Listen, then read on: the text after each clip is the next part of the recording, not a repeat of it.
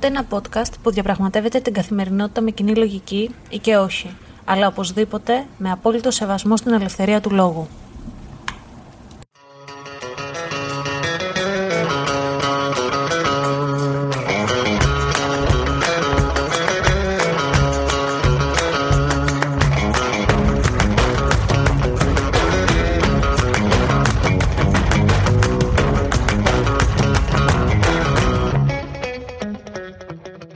Καλησπέρα σας ή καλημέρα σας, γιατί δεν ξέρω τι ώρα ακούτε αυτό το podcast. Είμαι η Αναστασία και καλώς ήρθατε σε ένα ακόμα επεισόδιο του Common Sense Diary.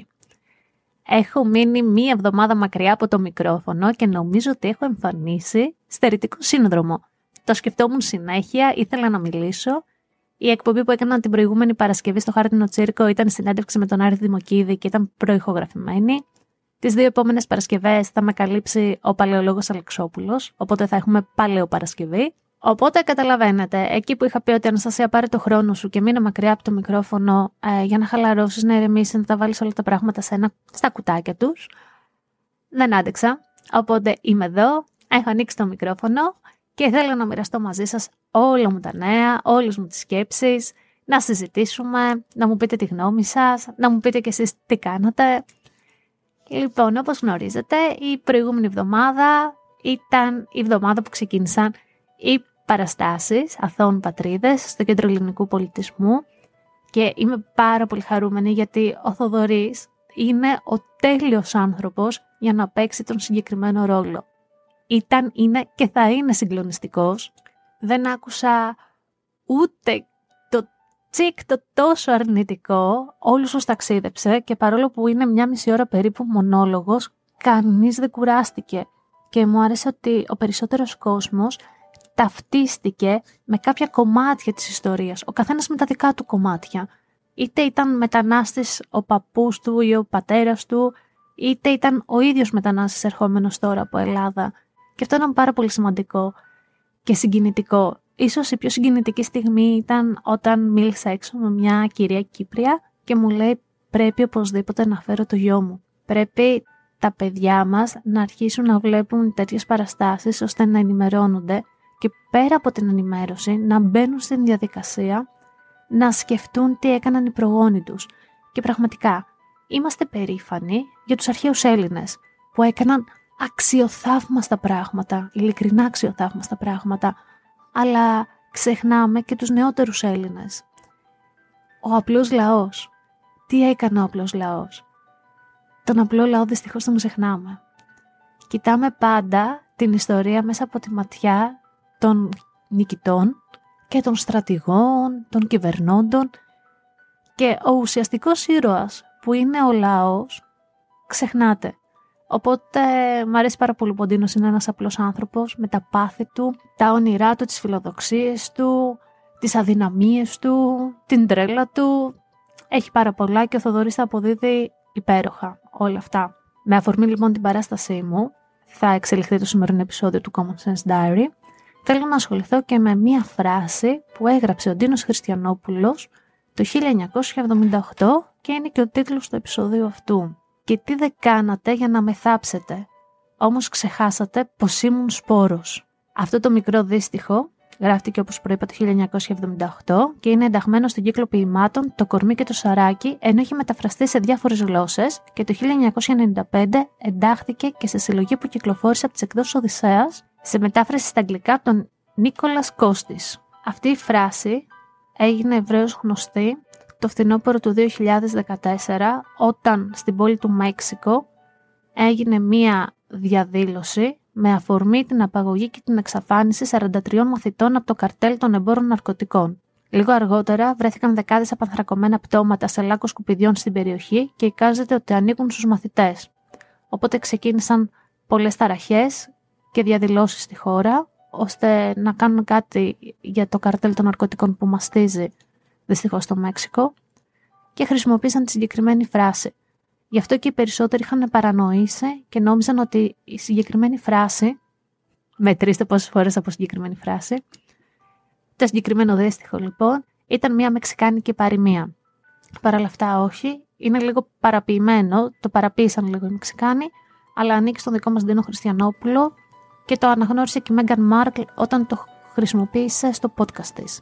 Και θα μου πείτε τώρα, γιατί Αναστασία θέλεις να ασχοληθείς με αυτή τη φράση του Χριστιανόπουλου; Γιατί τη θυμήθηκες τώρα, αφού ο μεγάλος δώρο είχε γίνει με τη Μέγαν Μάρκλ πριν από αρκετό καιρό και έχεις ξανασχοληθεί με αυτή τη φράση σε podcast σου; Με αφορμή λοιπόν αυτό το δύστιχο, θέλω να μιλήσω περισσότερο για την κριτική.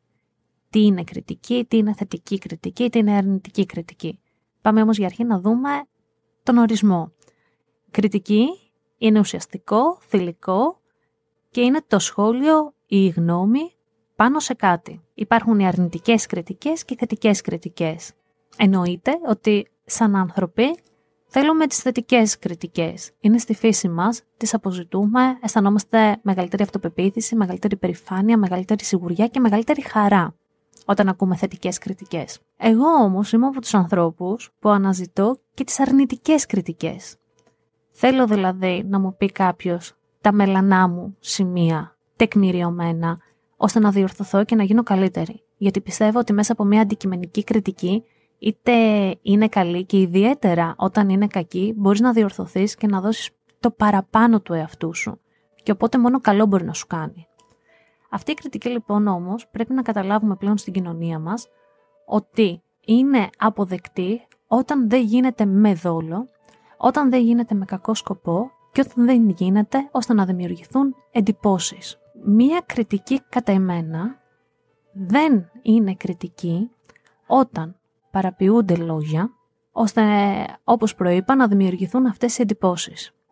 Συγκεκριμένα υπήρξε ένας άνθρωπος, δημοσιογράφος, όπως δηλώνει, ο οποίος πήρε μία φράση του έργου μου, την παραποίησε και άφησε να εννοηθεί κάτι πολύ διαφορετικό από αυτό που εγώ πρέσβευα στο έργο μου, υπονοώντας ότι εξισώνω τις γενοκτονίες των ποντίων με τους θύτες τους, τους Τούρκους. Για να σας βάλω λίγο στο κλίμα λοιπόν, ο Ντίνος, ο ηρώος του έργου μου, περνάει από πολλές φάσεις της ζωής του.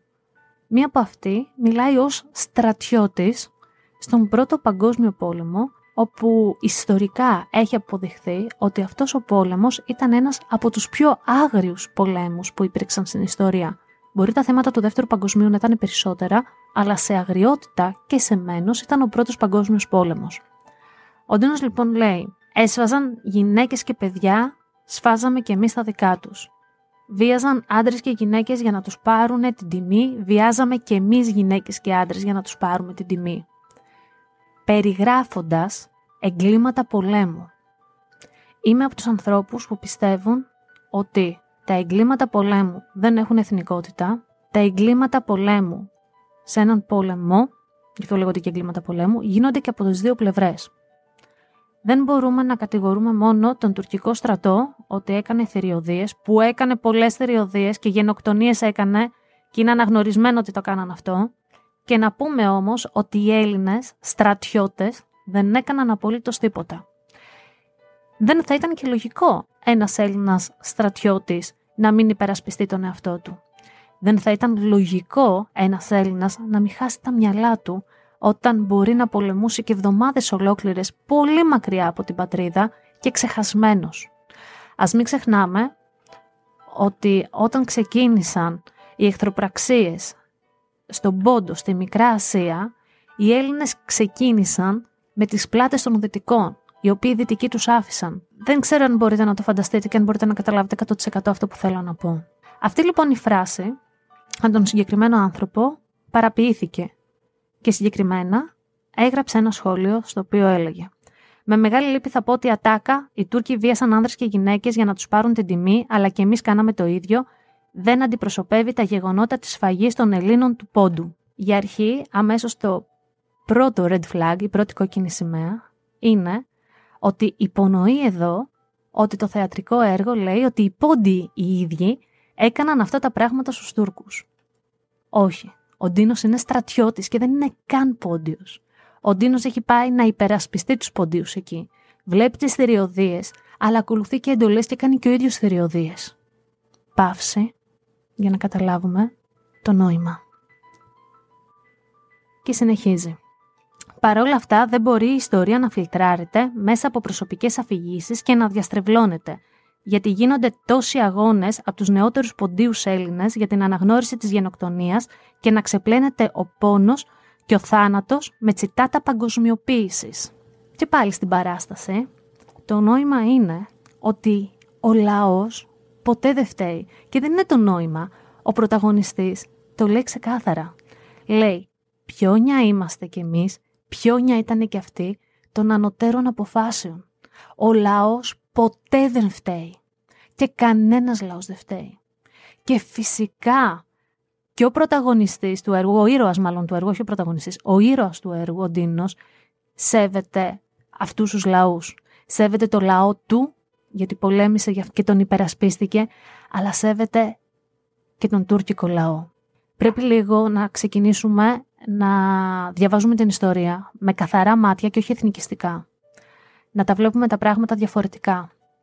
Και όταν λέω διαφορετικά, δεν γίνεται σε έναν πόλεμο οι μεν να πηγαίνουν με τα γιαταγάνια να σφάζουν και οι δε να πηγαίνουν με τριαντάφυλλα και λουλούδια. Γι' αυτό λέγεται πόλεμος. Υπήρχαν θύματα, θάνατοι και από τις δύο πλευρές. Αυτό είναι το, το λογικό. Και γι' αυτό το λόγο το συγκεκριμένο κείμενο δεν το θεωρώ κριτική. Γιατί πρώτον είναι ανιστόρητο, δεν έχει ασχοληθεί αντικειμενικά ο συγκεκριμένος άνθρωπος να διαβάσει την ιστορία. Το δεύτερο είναι ότι ενώ με ήξερε θα μπορούσε να με πιάσει να συζητήσουμε για ποιο λόγο έγινε αυτό, να τις εξηγήσω με πραγματικές ιστορικές πηγές και από τη μία πλευρά και από την άλλη, όχι εθνικιστικές, ιστορικές πηγές, να συζητήσουμε και αργότερα να βγάλει το συμπέρασμα. Επίσης, ο Ντίνος, ο πρωταγωνιστής του έργου, παλεύει μέσα σε δύο πατρίδες. Ελλάδα-Αμερική. Ουσιαστικά δεν έχει πατρίδα. Η παγκοσμιοποίηση δεν υπάρχει πουθενά στο έργο. Τσιτάτα παγκοσμιοποίησης. Παύση για να καταλάβετε τι θέλει να πει ο ποιητής. Οπότε για μένα αυτή η κριτική δεν ήταν κριτική. Εγώ μέσα από αυτό δεν θα μπορούσα να γίνω καλύτερη συγγραφέας. Εγώ μέσα από αυτό δεν θα μπορούσα να εξελιχθώ. Αυτό είναι μια κριτική, παύλα προσωπική επίθεση από κάποιον που δεν δέχεται κάποια ιστορικά γεγονότα και κάποια γεγονότα που υπόκειντο στην κοινή λογική. Σε καμία περίπτωση δεν πρεσβεύω ότι δεν υπήρξε η γενοκτονία των ποντίων. Οι πόντιοι σφαγιάστηκαν, το αίμα τους πότισε τα χώματα του πόντου, έγινε μια φοβερή γενοκτονία όπως έγινε και η γενοκτονία των Αρμενίων και πονάμε και θα πονάμε. Και ακόμα και το γεγονός ότι δεν είμαι πόντια, τους τιμώ αυτούς τους ανθρώπους. Γιατί καθένας άνθρωπος ξεχωριστά από τους πόντιους, ο οποίος πέθανε, δεν ήταν ένας αριθμός. Ήταν μια μάνα με παιδιά, ήταν ένα παιδί που είχε όνειρα, ήταν ένας άντρας που δεν έζησε τη ζωή που ήθελε και σφαγιάστηκε. Αντίστοιχα όμως, δεν μπορώ να πω ότι δεν σφαγιάστηκε και κανένας Τούρκος. Δεν σφαγιάστηκε καμία Τουρκάλα μάνα.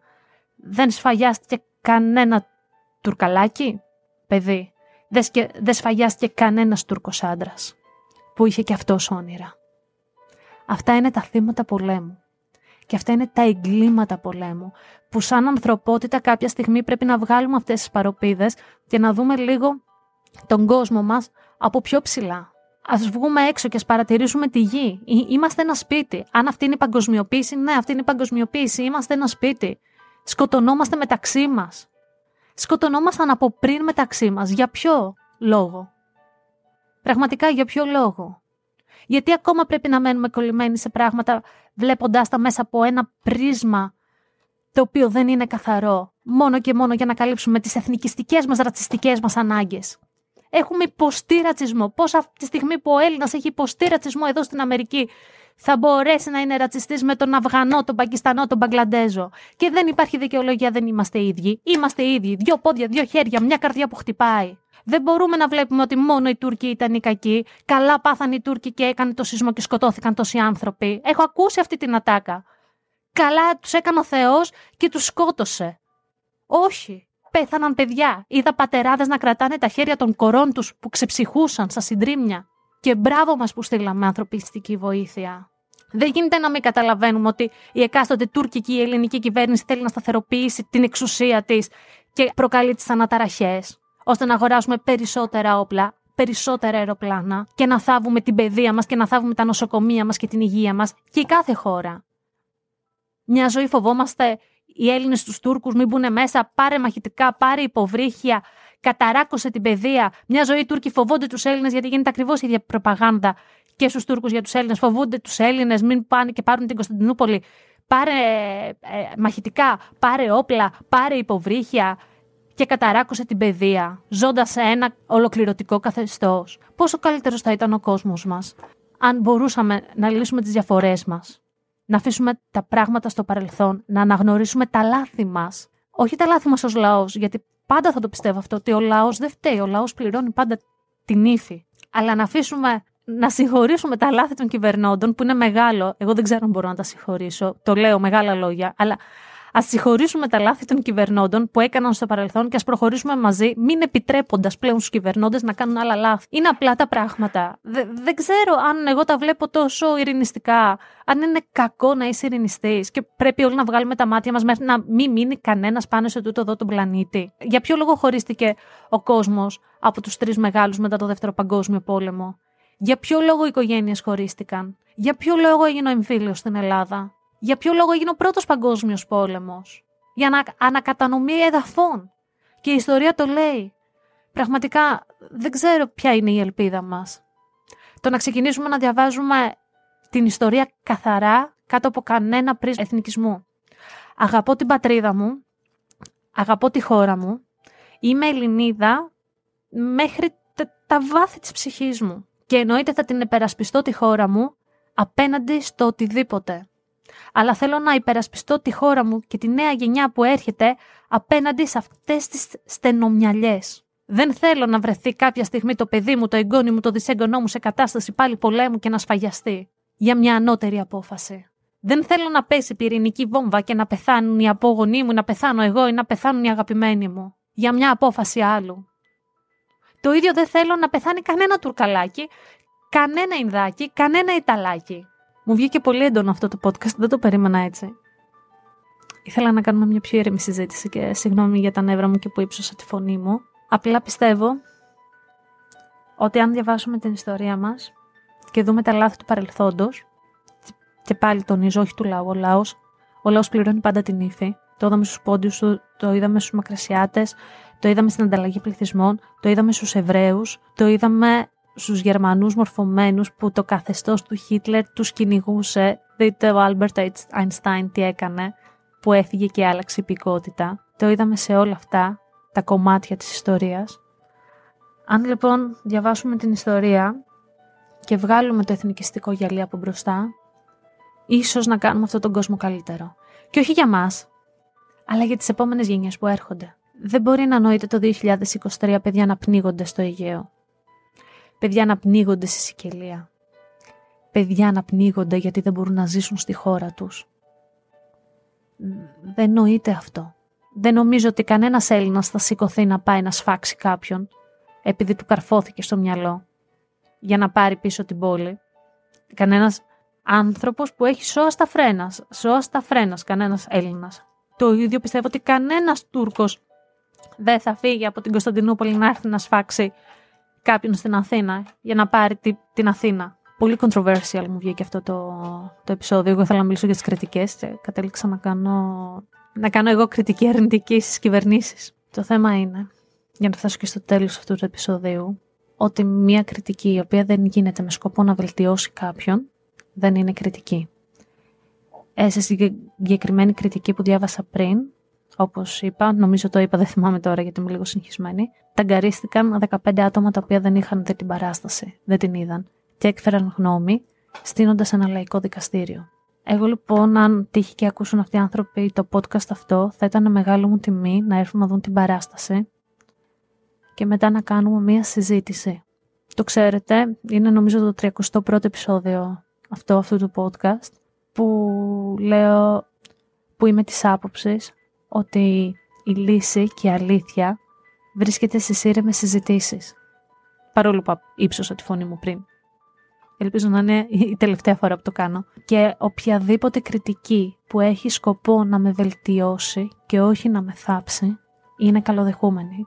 Εγώ τις αναζητώ αυτές τις κριτικές ώστε να βελτιωθώ ως άνθρωπος, ως συγγραφέας, ως μαμά, ως Αναστασία. Σας ευχαριστώ πολύ που μείνετε μέχρι το τέλος αυτού του επεισοδίου. Ελπίζω να τα πούμε την άλλη Παρασκευή. Γεια σας!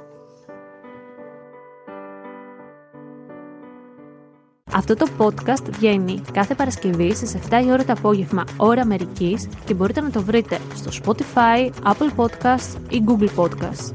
Μπορείτε να μας ακολουθήσετε και στο λογαριασμό μας στο Instagram common κάτω παύλα sense κάτω παύλα diary όπου περιμένουμε τις απόψεις σας αρκεί να γίνονται με σεβασμό και να έχουν επιχειρήματα.